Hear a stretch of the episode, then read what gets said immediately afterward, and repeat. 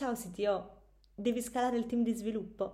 Con il metodo Team Scaling di sviluppo collaborativo ti aiutiamo a scalare velocemente, conservando il know-how, senza rischi e senza assumere nuove persone.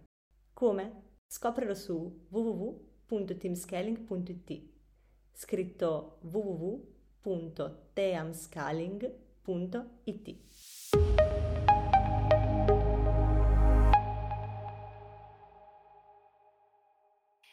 Benvenuti a tutti, benvenuti a questa puntata del Sitio Lunch in cui parliamo di cyber security e ne parliamo con Marco Dragoni che è Cloud Architect di Salesforce e Alex ovviamente. E Marco e Alex hanno già registrato una puntata del sito show che tra l'altro trovate sempre disponibile sul sito podcast, sempre a tema appunto cyber security e oggi approfondiamo l'argomento parlando dei cinque pilastri ehm, necessari per avere una buona sicurezza appunto software e quali sono, come implementarli e perché anche le aziende dovrebbero preoccuparsi sempre di più di, di questo aspetto. Lascio la parola ad Alex per introdurre l'argomento.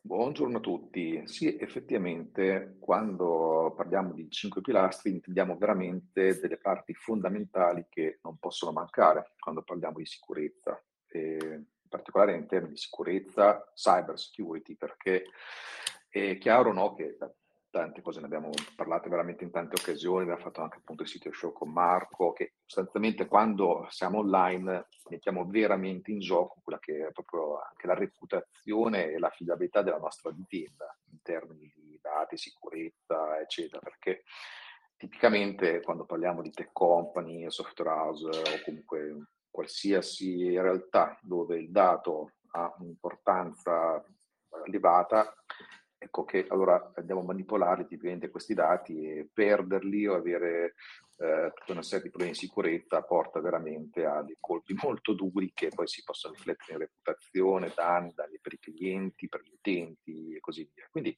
va anche un po' a evaporare anche quello che è un po' l'intero capitale, se vogliamo così dire, intellettuale del nostro business. No? Quindi è importante proteggere questi dati, queste applicazioni da tutti quei possibili attacchi, crimini informatici che purtroppo eh, sempre di più eh, sono sempre più sofisticati, ce ne sono sempre di più, sempre più subdoli, abbiamo vulnerabilità, zero day, ci sono tanti problemi che eh, purtroppo eh, si possono verificare. E poi abbiamo anche delle normative ormai da qualche anno sempre più stringenti da questo punto di vista, che direi anche giustamente, quindi parliamo di GDPR e tutto ciò che poi gli gravita attorno.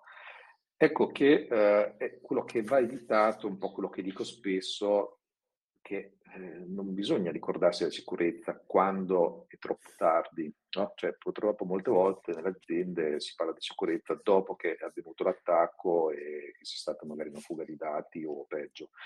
È una cosa che deve far parte anche proprio della cultura aziendale, tant'è vero che abbiamo questioni anche come DevSecOps e questioni di, di, gestione dei processi che cercano di far sì che la gestione della sicurezza sia sempre più early e non post. Quindi con Marco abbiamo affrontato tutta una serie di argomenti di questo genere qui e l'idea con lui oggi era di eh, andare un po' più in profondità, no? anche poi magari con le domande, le osservazioni di, di chi è collegato, su quelli che sono appunto questi cinque pilastri da, eh, da non ignorare.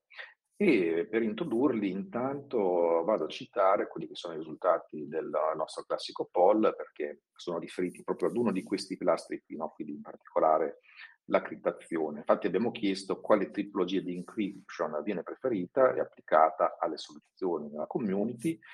E diciamo che abbiamo ricevuto voti un po' su tutte le cinque tipologie, tranne quella a livello di file volume.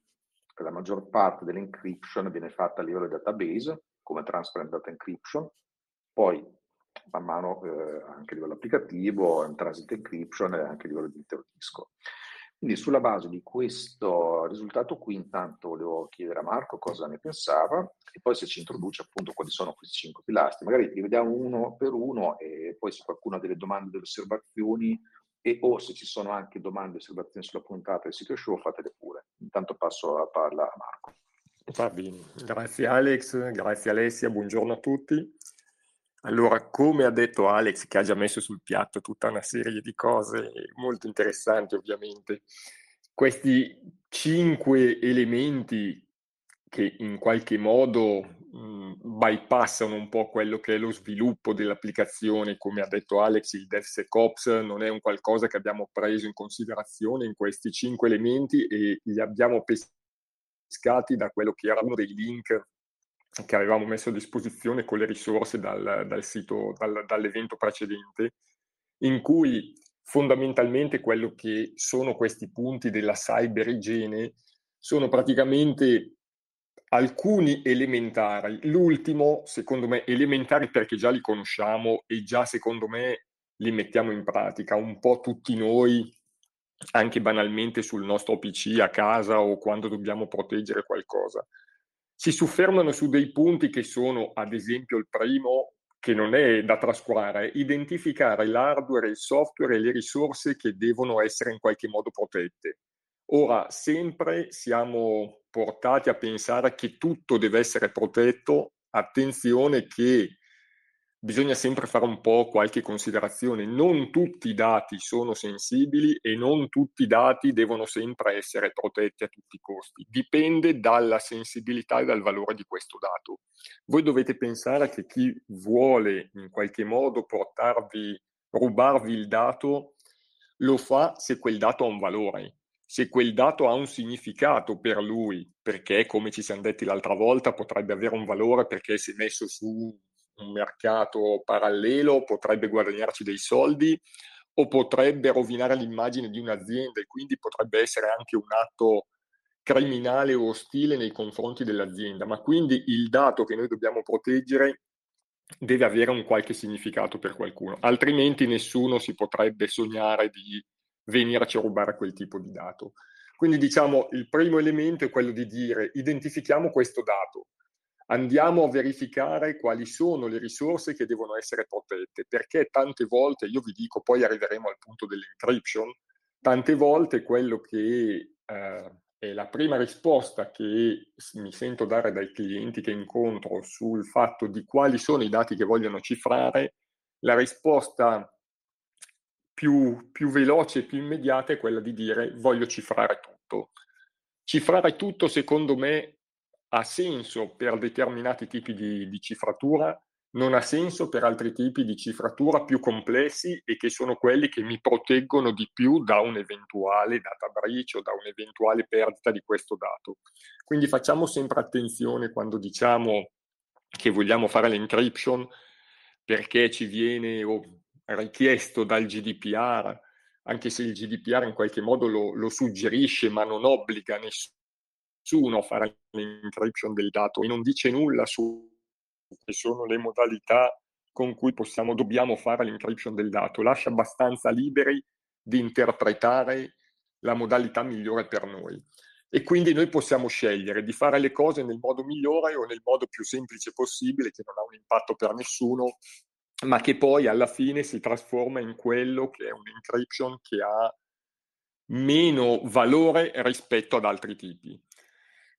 Poi ne parliamo di quali sono questi tipi. Il secondo, ovviamente, punto che veniva citato era quello di sviluppare una strategia di patching per gestire le vulnerabilità. Ovviamente non fare l'aggiornamento del database, del sistema operativo, di tutto ciò che gravita intorno a quello che sono i sistemi che abbiamo in produzione ci espone a dei potenziali rischi.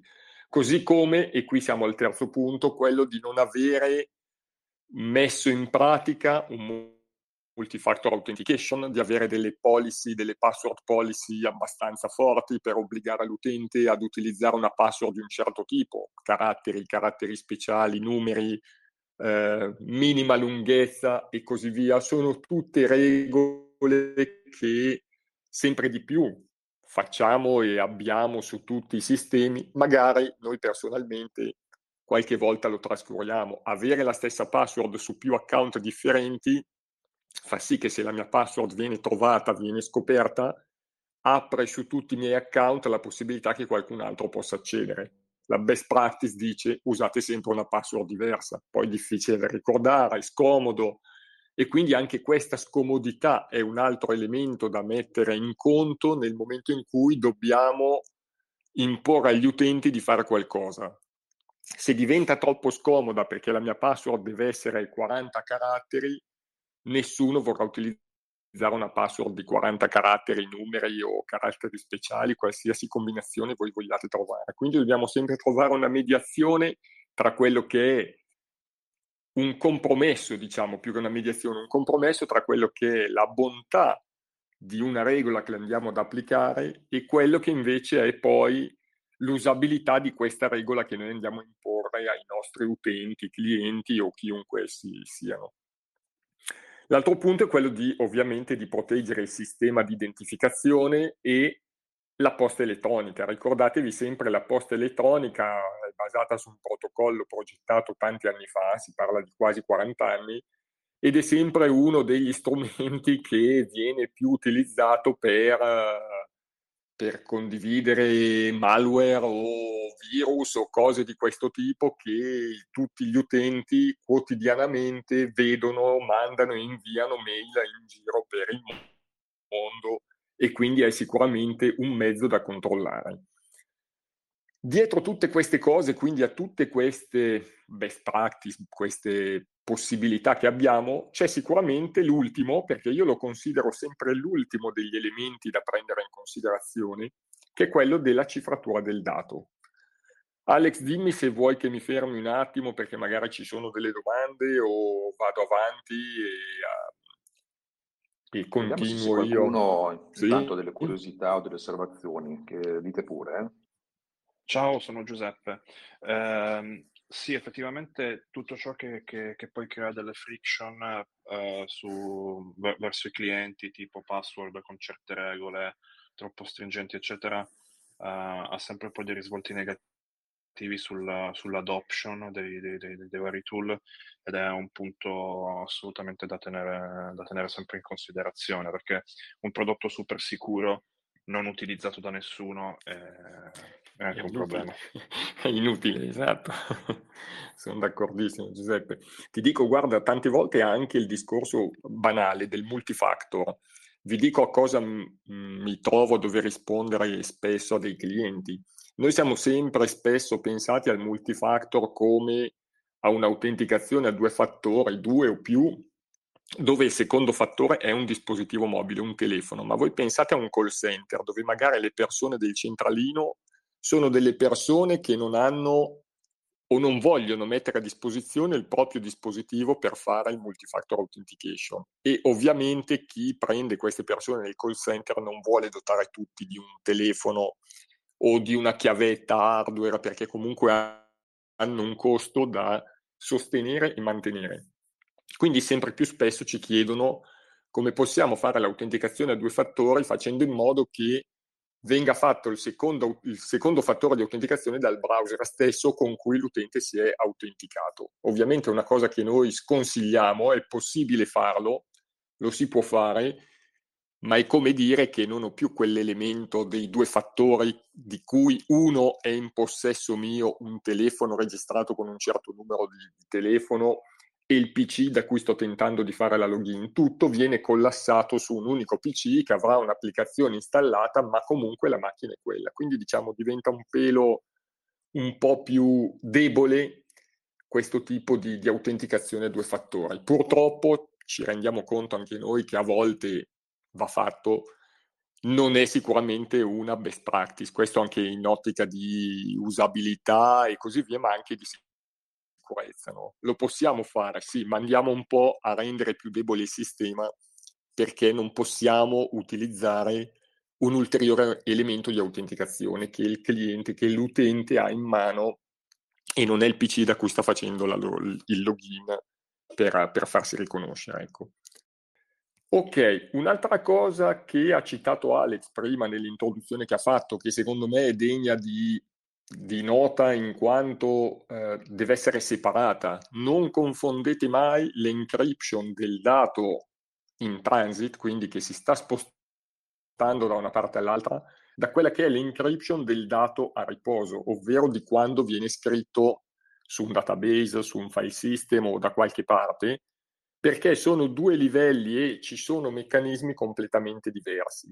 Solitamente, per nostra esperienza, per mia esperienza, non è quasi mai un problema il dato in transito, l'encryption del dato in transito. Spesso si utilizza il TLS 1.2 che è un protocollo che usiamo tutti quanti anche nelle comunicazioni con le nostre applicazioni bancarie per movimentare soldi e fare tutto quello che quotidianamente facciamo con i nostri dispositivi mobili e viene ritenuto da, da, da tutti, diciamo, un protocollo sicuro. È difficile che qualcuno che possa, eh, diciamo, ascoltare quello che sono i dati che viaggiano in rete se utilizzato questo protocollo che fa l'encryption del contenuto del pacchetto del dato sia in grado di andare facilmente a leggere il contenuto del dato e quindi è un livello di protezione che ci tutela abbastanza da, da eventuali eh, diciamo eventi spiacevoli come il furto del dato nel momento in cui si sta spostando da una parte all'altra. Mentre invece completamente diverso è quando il mio dato è scritto all'interno di un database, di un file, da qualche parte, insomma, all'interno di un'applicazione. E qui sta la grande differenza su quelli che sono i tipi di encryption che io posso andare ad applicare al tipo di file, di file system che mi interessa proteggere affinché non ci sia nessuno che possa andare a leggere, se non autorizzato, queste informazioni.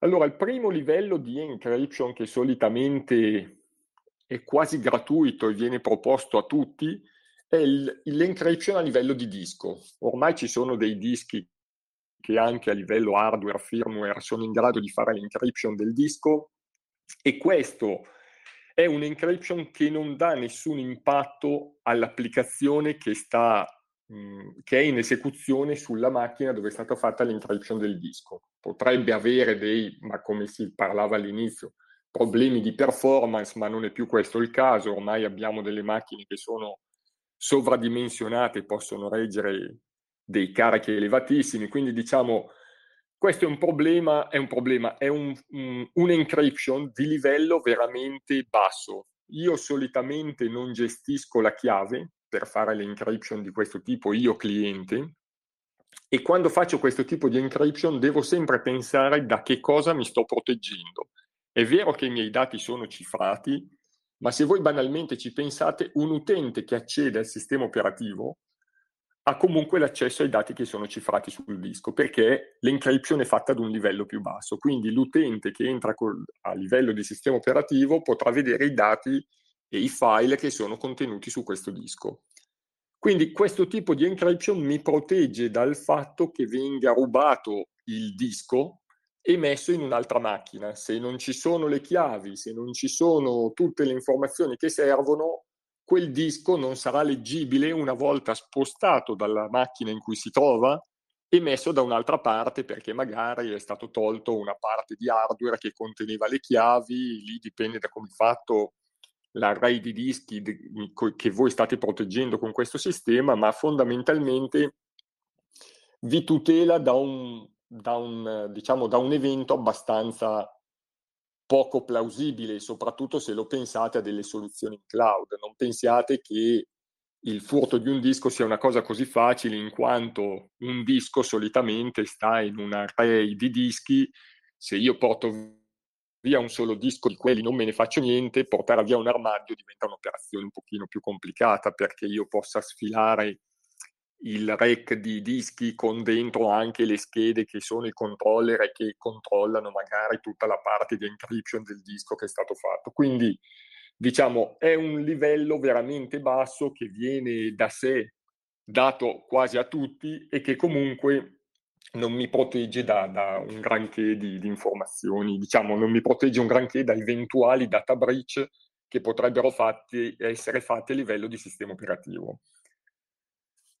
L'altro tipo di encryption è quello del, dell'encryption a livello di file o di file system, se lo pensate. Io posso spostare l'encryption di un livello più alto, alto, in questo modo vado a collaborare col sistema operativo e col file system per andare a cifrare eventuali file o parti di, di, del mio volume che sono in qualche modo cifrabili e permettere a degli utenti di vedere o meno questi dati che sono stati cifrati perché magari con l'utenza di sistema operativo io posso determinare chi può vedere quelle informazioni e chi no.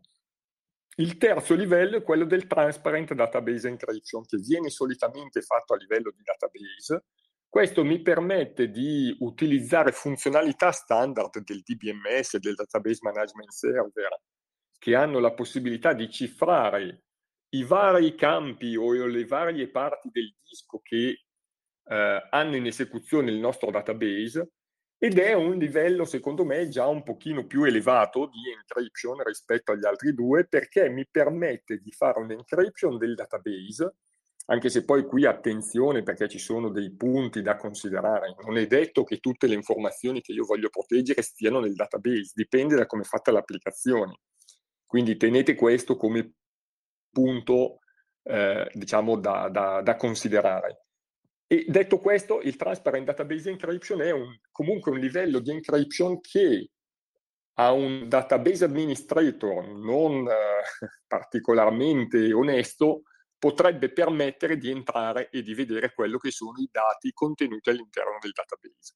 Quindi, come vi dicevo prima, stiamo spostando verso l'alto l'accesso e la possibilità di leggere il dato in modo chiaro e trasparente da parte di un utente. Abbiamo detto se faccio l'encryption a livello di disco, entro come, come utente di sistema operativo, vedo i dati cifrati sul disco. Se faccio l'encryption a livello di file o di file system, posso filtrare gli utenti del sistema operativo che vedono quel tipo di file. Se mi sposto un po' più in alto e vado sul database, vado a fare l'encryption del disco del database ma un database administrator potrebbe comunque avere accesso a questi dati.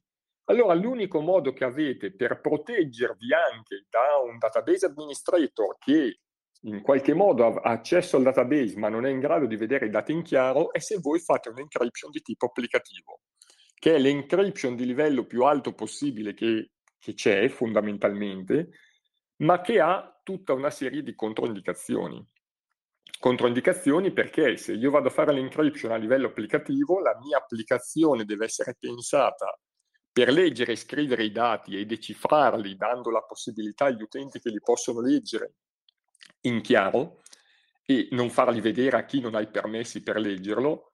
E a volte, e, e, ed è realmente così anche nella realtà in cui opero io, questo tipo di encryption, se non pesato nel modo corretto, introduce delle limitazioni nelle funzionalità applicative. Ad esempio, non sono più disponibili sui campi cifrati determinati tipi di query con determinati parametri e così via. È tutto documentato, ma spesso i clienti se ne dimenticano. Quindi il messaggio per noi è sempre, nel momento in cui decidete di fare l'encryption a livello applicativo, che è possibile, è una funzionalità che vi viene messa a disposizione e se voi ci pensate, se state acquistando un servizio in SaaS, questo è uno dei, dei livelli di encryption che più vi possono interessare perché voi volete gestire l'encryption e far sì che nemmeno il cloud provider sia in grado di vedere i vostri dati in chiaro, perché magari voi volete gestire anche la chiave con cui fate l'encryption del dato e vorreste che questa chiave non sia memorizzata sui server del cloud provider. Questo, diciamo, il cache only key è il livello più avanzato di encryption che è possibile fare solitamente per un servizio in SaaS, in cui io cliente metto a disposizione un key management server, un sistema che on demand fornisce la chiave per cifrare e decifrare i dati al servizio che io sto acquistando.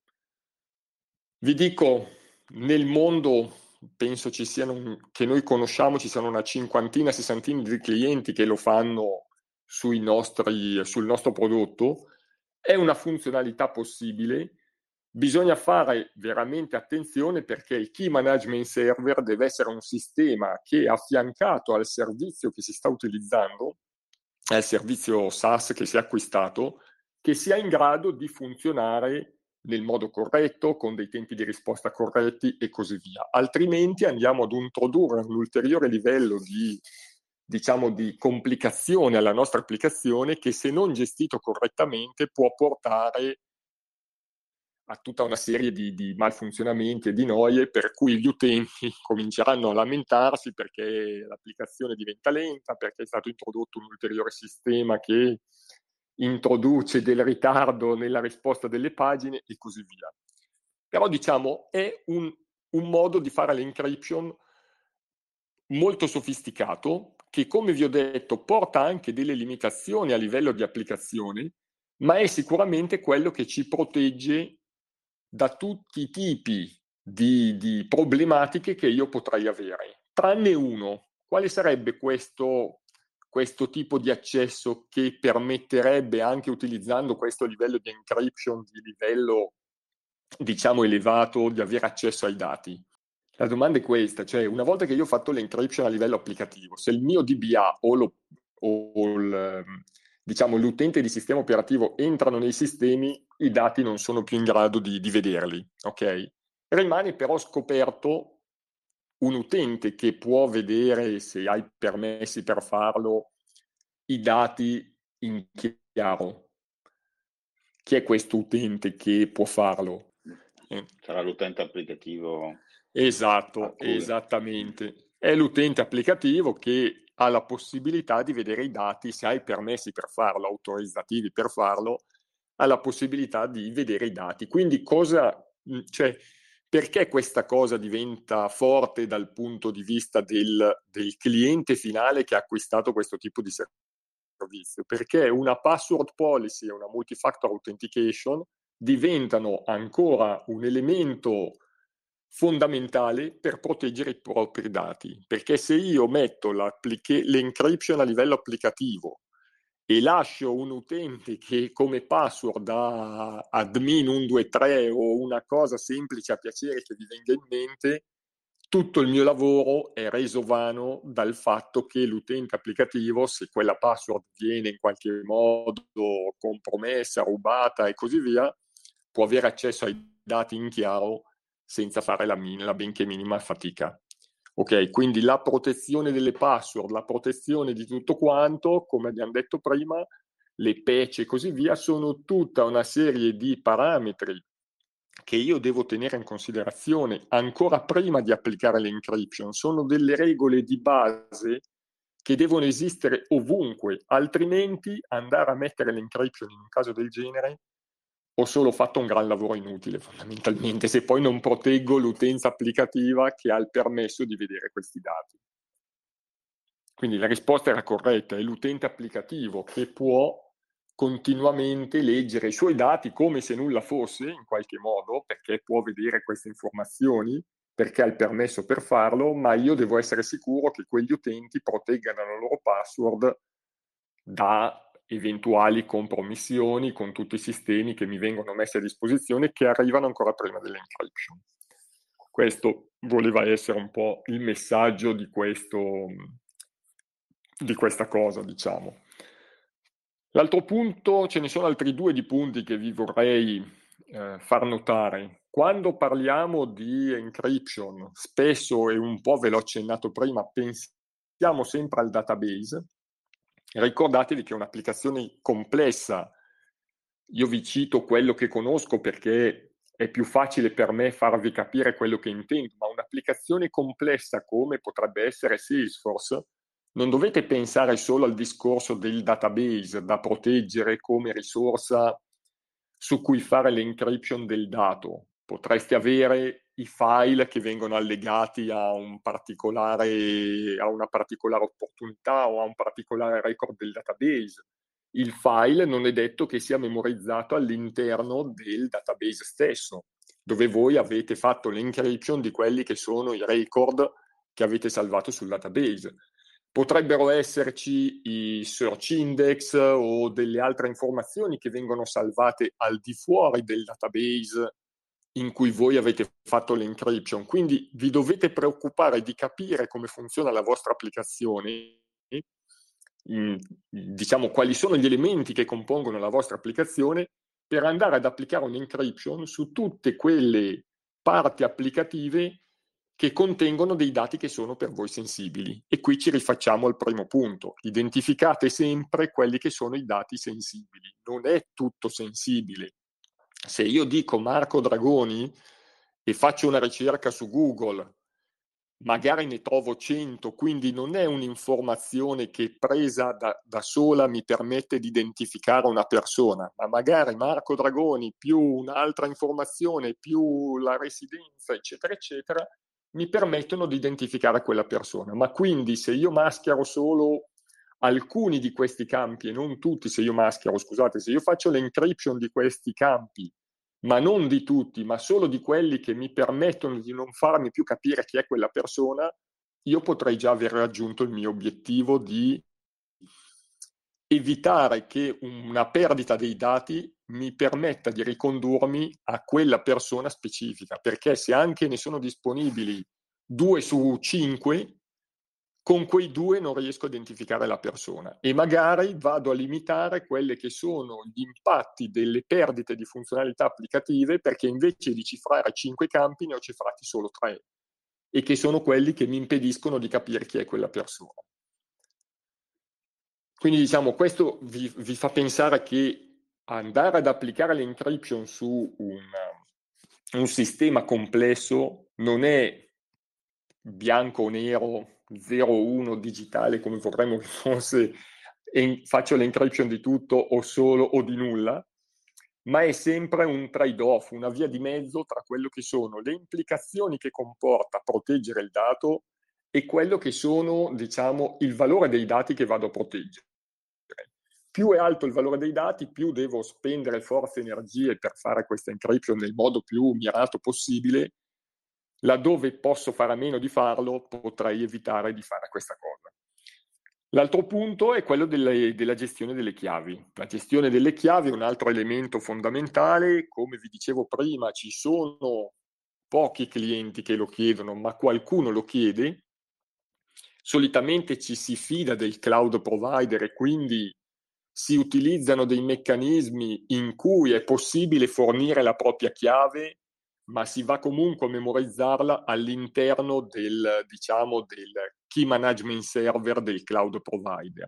Pochi casi, come vi dicevo prima, hanno chiesto di avere un key management server esterno e quindi di voler creare una chiave propria con cui andare a fare l'encryption dei dati, ma mettendo questa chiave non nel key management server del cloud provider, ma in quella che hanno loro in casa loro o su un altro cloud provider per separare i due contesti, in modo che dicono non c'è mai una singola entità che detiene il dato e la chiave. Detto questo, sono veramente pochi, vi dico, che, uh, che hanno fatto questa richiesta. Solitamente sono clienti in ambiti o bancari o di sicurezza di, di qualche ente che tratta informazioni di sicurezza o farmaceutiche, cose di questo tipo, ma non sono la maggior parte dei clienti che chiedono di fare questo cash on the key. Diciamo che fondamentalmente spesso si fermano al bring your own key. Io creo la chiave, la metto sul, cap- sul key management server del cloud provider e da lì inizio a fare l'encryption dei miei dati e comunque la chiave ce l'ho io, anche se è stata memorizzata laddove ci sono anche i miei dati. Ecco, questo forse è l'elemento ulteriore da tenere in considerazione. Chiave più eh, key management server in un unico cloud provider possono essere un, un punto di attenzione, ma che nel 90% dei casi può essere adeguato come sistema di, di sicurezza per una piccola parte dei casi, secondo me, è richiesto uno sforzo aggiuntivo, ma siamo veramente in casi molto specifici. Ecco Marco, ti volevo fare una domanda. Sì, certo. eh, visto che alla fine si sposta, diciamo, la parte dove uno poi vuole controllare chi può, chi può accedere ai dati e come, o su, come dici te, o si sposta sulla parte più applicativa, magari l'utente applicativo si fa più affidamenti ai sistemi, si, si parla dei sistemi quali, quelli in, in, cloud ad esempio, quelli del cliente, ecco su questo voi fate un'analisi di qual è il punto debole del cliente, nel senso che il cliente potrebbe prendere una scelta ma senza aver fatto un'analisi, cioè il pericolo abbia fatto, senza fa- aver fatto un'analisi dettaglio di qual è veramente il punto debole, ad esempio, proprio l'esempio che hai fatto prima, no? Sì, la, sì, chiave, sì. la chiave la tengo sui miei sistemi, non mi fido di quella che tengo in cloud, ma ha fatto un assessment se i suoi sistemi sono più sicuri di quelli in cloud? Questa è una bella domanda. Allora, io ti dico che solitamente non facciamo noi l'assessment e spesso quando ci dicono eh, che vogliono fare una cosa di questo tipo, mm, portarsi un sistema proprietario con cui erogare la chiave e così via, noi chiediamo il perché. Eh, vogliamo sapere il perché il cliente è convinto che quella, come hai detto giustamente tu, sia la soluzione migliore per il suo caso, perché probabilmente lui non ha la forza nel mio, nella mia idea eh, di un cloud provider, anche se qualcuno pensa invece di essere migliore, mm, ok, tanto per capirci, ma secondo me un cliente singolo raramente ha la forza di un cloud provider uh, di applicare tutta una serie di regole, di certificazioni, di controlli che un cloud provider può mettere a disposizione del suo cliente. Il cliente singolo probabilmente non ha questa forza, ma si pone nel dubbio del fatto che il cloud provider possa gestire tutte e due le cose, quindi le chiavi e i suoi dati. Dire se noi facciamo un assessment, ti dico, la risposta è no, se il cliente eh no. è così convinto. Mm. Infatti, no, scusa Marco, ti interrompo perché in realtà il mio è molto più alto livello, nel senso che tu giustamente hai fatto il caso del cloud, come ti ho detto, ma ad esempio, mm. no, il caso in cui hai detto eh, facciamo l'encryption dei campi all'interno di un database, in modo tale, però lì a quel punto dobbiamo decidere chi ha la chiave per decriptarli, ok? E tu hai fatto un esempio in cui non lo voglio che la, l'amministratore del database veda quei dati, preferisco che direttamente l'utente abbia il controllo. Ecco, anche qua è un assessment, no? Cioè, Assolutamente sì. Punto, perché se è più debole l'utente, è magari più sicuro invece assicurarsi che chi accede ai dati da amministratore invece a determinati sistemi di sicurezza molto magari molto più affidabili potrebbe essere la scelta sbagliata quella di far dire lo lascia l'utente finale ecco è proprio questo concetto di assessment sì. in generale e forse mi stavi già rispondendo un po' Sì, sì, ti dico, noi non facciamo questo tipo di assessment, aiutiamo il cliente a evidenziare quelli che sono tutti i punti critici che lui può avere nella soluzione. Ma poi, anche perché qui mh, il rischio è di entrare nel penale se tu gli dai delle indicazioni non corrette, nel senso se io ti dico di fare una cosa o è una una, un'attività consolidata e fatta con un progetto probabilmente a pagamento, a quel punto sì, noi come unità di prevendita non c'è. Cerchiamo di far capire al cliente quali sono tutte le varie problematiche a cui può andare incontro, ma non siamo noi a fare un assessment o a rilasciare una specifica che gli dica se fai A, B, C, D, E sei sicuro e ti garantiamo che sei protetto da tutto quanto. Questo qui diventa uno studio di un progetto più complesso, così come l'identificazione dei campi che devi proteggere diventa uno studio specifico e complesso del cliente, perché siccome io posso comporre i campi delle informazioni del mio cliente come voglio, decidere quali sono quelle che devono essere protette, non è responsabilità del cloud provider, è responsabilità del cliente o di un'attività consulenziale fatta con qualcuno che gli dica, ok, dei tuoi campi, questo, questo e questo sono quelli che devi proteggere, ok? Quindi noi non lo facciamo solitamente, diamo solo delle indicazioni per evidenziare quelle che sono queste problematiche, ma non facciamo questo tipo di, di attività consulenziale, ecco. Ok. No, no, perfetto, okay. perfetto. Poi volevo soltanto, se mi permetti, una nota sul discorso sì. che hai fatto dell'encryption dei dischi sul cloud. Sì, sì. Eh, per correttezza volevo aggiungere che in realtà non, è, non, c'è, non c'è, solo la protezione nel caso in cui rubino l'hardware, che effettivamente mm. è molto molto remota, ma volevo aggiungere per, per completezza che i dischi sul cloud sono anch'essi virtuali, sono delle entità che possono essere copiate. Per cui mm. avere l'encryption sul disco, chiamiamolo fisico, a livello di blocchi, ti, mm, comunque una protezione nel caso di copie che vengano fatti di questi dischi logici. Mm. Quindi in realtà c'è anche quest'altro pericolo. Sì, sì, sì. Ma ti dico, mh, mm, non so su Salesforce, io parlo per Salesforce, se c'è questo tipo di virtualizzazione. Io so che noi non abbiamo nessun sistema di virtualizzazione all'interno dei data center, ma che le macchine, così come i dischi, sono acceduti, cioè le macchine, l'application server e i dischi sono acceduti senza alcun livello di virtualizzazione, perché è l'applicazione che è multi-tenant e così via.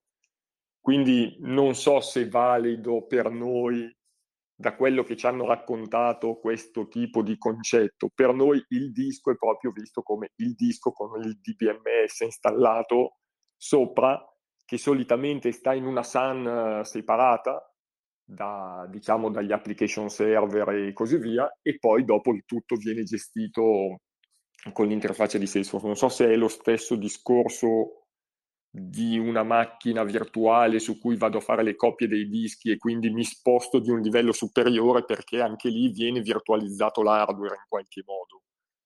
Non so se si applica lo stesso concetto per noi, ecco, non so se era questo Roberto che... Sì, sì, no, assolutamente. Mm. Probabilmente avete un concetto differente. Io lavoro su AWS, ci sono gli ABS, mm. gli altri eh sì, lo so, lo so. Eh, quindi Mi là, ricordo di averti visto. Esatto, e quindi tu puoi decidere di captare un EBS e mm-hmm. questo ovviamente ne limita l'utilizzo. Quindi in caso viene copiato, spostato, ovviamente mm. ne, ne, limita l'utilizzo. Quindi quello potrebbe essere un vantaggio nel mondo della virtualizzazione. Eh sì. Sì, forse è un livello superiore, forse un po' più simile, tra il file system, e, però forse più vicino al file system, no? Che non al, al disco vero e proprio, non so. Eh, però è un block storage, quindi lavora mm. a livello di blocchi, mm. non, è, non c'è un file sì, sì, sì. è come se fosse un disco, però ovviamente sì, c'è tutta la virtualizzazione dietro. Esatto, esatto. Chiaro, hai fatto bene a segnalarlo comunque. Ciao, a tutti, proverei anch'io una domanda che più che una domanda in realtà eh, piacere Marco, piacere a tutti, è più una curiosità. Eh, quando si parla dell'encryption di livello più alto, no? quindi quella applicativa, eh, a tua esperienza Marco, quanto, quanto, spesso capita che questa cosa venga, diciamo così, progettata by design, quindi l'applicazione venga sviluppata già avendo un'idea chiara dello schema di dati, che cosa proteggere, eccetera, eccetera, e quanto spesso invece viene applicata ad applicazioni esistenti che, virgolette, lasciamolo virgolettare, vogliamo mettere in sicurezza. Mm. Allora, farlo, allora, l'applicazione deve essere progettata fin dall'inizio per supportare questo tipo di encryption, perché è proprio l'applicazione con le sue API che rende trasparente questo tipo di encryption all'utente che ha i permessi per farlo. Quindi farlo dopo, secondo me, vuol dire riscriversi buona parte delle applicazioni o delle API che la user interface utilizza per avere accesso ai dati. Ok, quindi se non l'ho preso in considerazione dal momento in cui ho ho cominciato a scrivere l'applicazione, secondo me è un rework abbastanza pesante dal punto di vista dello sviluppo applicativo. Se invece parliamo per come conosco io Salesforce, è una funzionalità che è già insita nell'applicazione, eh, il fatto di attivare o meno la, l'encryption è una scelta del cliente. È una scelta del cliente perché vuol dire avere un add-on aggiuntivo che è a pagamento e diciamo che tante volte se non è ben spiegato il cliente, visto che gli si dice che esiste già un encryption a livello di disco, non si sofferma sul capire quali sono le eventuali, eh, diciamo, i, gli eventuali campanelli d'allarme che lui dovrebbe tenere in considerazione per proteggere i suoi dati, visto che poi la responsabilità in qualche modo è demandata a lui, cioè a meno che non ci sia un data breach a Salesforce, se un utente applicativo entra e legge i dati, la responsabilità in quel caso è sua, perché comunque andare a leggere i dati nel database di Salesforce non è un'attività facile, ma non perché Salesforce è più brava degli altri, ma perché essendo un'applicazione multi-tenant, i dati nelle tabelle sono scritti, è multi-tenant è basata sui metadati, forse ne avevamo parlato la prima volta. I dati nelle tabelle sono scritti in modo disorganizzato, nel senso che non dobbiamo pensare alle tabelle del database come a un foglio Excel che ci stiamo costruendo noi, dove diciamo la prima colonna è il nome e tutte le righe successive contengono il nome, la seconda colonna è il cognome, l'indirizzo e così via. In realtà in Salesforce la prima colonna può contenere il nome, il cognome, il numero di telefono o un'altra informazione in, base al record che io sto selezionando. Questo perché? Perché esistono poi delle tabelle di metadati che sono quelle che permettono al, all'engine di runtime, alla user interface, di rielaborare i dati che vengono letti dalle N tabelle per far vedere a me che sono l'utente che sto guardando la UI l'informazione nel modo corretto e quindi nome, cognome, indirizzo e numero di telefono di quella persona, di quel contatto che io sto guardando. Quindi questo a volte per qualcuno è un livello più l'encryption del disco, è un livello di sicurezza che ritengono accettabile, per qualcun altro noi si alza di livello. Però per risponderti anche lì i campi che vado a cifrare, il tipo di encryption che vado ad applicare e così via, sono cose che solitamente noi diamo come possibilità al cliente e poi il cliente deve decidere quale applicare. L'applicazione è pronta per farlo, giusto per rispondere un po' alla tua domanda. Poi dopo come farlo e cosa fare è diciamo lasciato un po' alla, alla, volontà del cliente, ecco, alla volontà e a quanto reputa che i suoi dati siano in qualche modo importanti da proteggere. Non so se era questa la domanda alla fine, però diciamo un'applicazione deve essere già pronta per usare l'application encryption, perché altrimenti non riuscireste a farlo. E come farlo a, a posteriori anche qui, se io sono partito con Salesforce cinque anni fa, ho il database pieno di dati e oggi voglio applicare l'encryption, la prima risposta che noi diamo al cliente è attenzione, analizza un, un, un modello di, diciamo, di vulnerabilità dei tuoi dati per capire cosa vuoi cifrare, quali dati sono quelli che devi proteggere e qual è il tipo di cifratura che vuoi applicare perché in base a questo tu potresti avere delle, diciamo, delle problematiche aggiuntive che devi tenere in considerazione nel momento in cui hai applicato l'encryption in modo indiscriminato. Potrebbero non funzionare più alcune parti dell'applicazione. Quindi bisogna stare molto attenti. Perfetto, mi hai risposto. Grazie mille. Ma figurati. Roberto, se siamo ancora in tempo. Ah sì, veloce, dai. Eh, secondo te potresti affermare che la più grossa nemico della protezione dei dati sono i costi oppure è un problema culturale? Hmm. Bella domanda. Secondo me ci si rende conto di quanto sono importanti dopo averne pagato il prezzo, uno scotto una volta.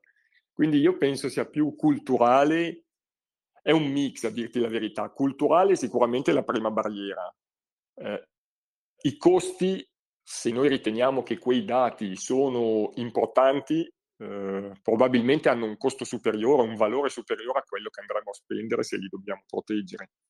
Se invece i dati, come giustamente osservi, sono dati che hanno poco valore, allora forse non ha neanche senso che io metta una protezione così spinta a quel tipo di dato. Un dato farmaceutico contenente, farmaceutico, scusa, della salute di un paziente contenente tutta una serie di informazioni e così via, se ci pensiamo lo facciamo tutti i giorni con orologini vari e così via, ma chi mi dice che un domani questi dati potrebbero impedire ad un'assicurazione di, di darmi un'assicurazione perché scoprono che facendo un'analisi dei dati del, del cuore che io mando tutti i giorni col mio orologio a un sistema in cloud che non so che uso faccia di questi dati, non mi vogliano tutelare da questa cosa, non mi vogliano coprire con l'assicurazione, quindi io potrei non avere accesso a delle cure perché, eh, insomma, quindi quelli sono dati probabilmente un pochino più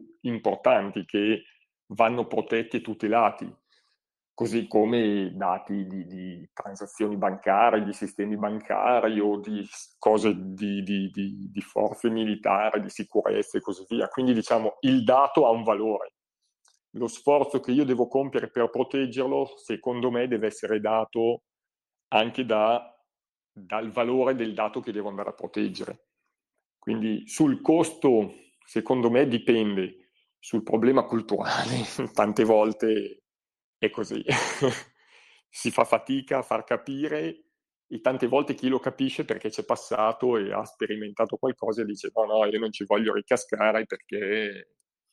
E tante volte è guidato anche dalla legge, eh? cioè il GDPR che dice, suggerisce questa cosa. Tanti non si soffermano a capire che è un suggerimento, non è un obbligo, ma siccome averli cifrati li mette, diciamo, al riparo dal fatto di dover comunicare ai clienti che c'è stato un data breach, per qualcuno questa è una cosa talmente noiosa e fastidiosa che decidono di, di, fare un encryption un po' più sofisticato solo per questo motivo, così non devono comunicare niente, perché se il dato mi viene rubato ma era cifrato, in qualche modo io non devo segnalare a nessuno che il dato è stato rubato. Se il dato che mi viene rubato era in chiaro, io devo segnalare a tutti i miei clienti che quel dato è stato rubato e quindi eh, bisogna fare attenzione perché e questo è visto già come un punto di debolezza di un'azienda, quindi è un po' così. Molto interessante, grazie. Devo dirti che, che oggigiorno con tutto quello che succede a livello di violazioni di sicurezza dati di sistemi è più semplice convincere un cliente che ci potrebbe sì. essere un pericolo, mentre io lo trovo più difficile convincerlo a tirare fuori i soldi perché, eh, perché di solito ovviamente costa implementare le cose sia a livello di sì, sistemistico sì, che a livello di dati e su quello è, è più difficile. È, più difficile. è un progetto, eh, Roberto, come dicevo, non è una cosa che attivo e magicamente mi trovo tutto fatto, soprattutto se mi sposto nel livello più alto è un progetto che ha un costo che deve essere fatto con una certa analisi e quindi bisogna stare un po' attenti. Anche lì il dato che devo proteggere è quello che determina un po', è l'ago della bilancia, secondo me, su quale tipo di scelta devo andare a fare. Assolutamente, assolutamente. Certe volte, però, si faceva l'esempio dell'MFA, eh, ho sorriso a quello, no? Cioè comprare chiavette, comprare chiavette e gestirle. Sì, sì, è vero, è vero, è vero. Non è difficile è da, da, spiegare, neanche un progettone, Ass- però... assolutamente sì, assolutamente sì. Può essere un freno a determinate cose, sì, è vero. Grazie mille Marco, grazie a Niente. tutti i partecipanti, grazie a Roberto, grazie a chi ci ha seguito anche solo in modalità ascolto, grazie a Alex che ha condotto la puntata io se, sono, se non ci sono più domande chiuderei la puntata, vi ringrazio nuovamente a tutti e vi ricordo ancora una volta dalla community call della prossima settimana, eh, sì, prossima settimana, e giovedì 10 novembre dove avremo ospite Jason Nobel che è il co-founder di CTO Academy e parliamo delle tre principali sfide che i CTO devono affrontare e come affrontarle. Se qualcuno non si fosse ancora iscritto, vi ricordo che trovate il, il link appunto per farlo. Si tratta di un webinar di Zoom sul nostro blog CTO Mastermind e è sufficiente la registrazione, si tratta di un webinar aperto a tutti gratuito. E poi vi ricordo anche il sito lancio della prossima settimana in cui saremo con um, Gianluca Bate che è il CTO e co-founder di Farmercure e che ha già fatto la puntata con, con Alex che trovate sul sito podcast e ha parlato di eh, zero turnover business, quindi come ridurre il turnover a zero se è possibile e, o se al contrario è più sano invece avere una percentuale di turnover magari anche più piccola però controllata e in un certo senso quasi costante. E vi ringrazio ancora tutti e vi auguro una buona giornata e un buon lavoro. Ciao a tutti. Grazie a tutti. A presto. Ciao. Ciao. Ciao a tutti. Ciao. Ciao, ciao a tutti.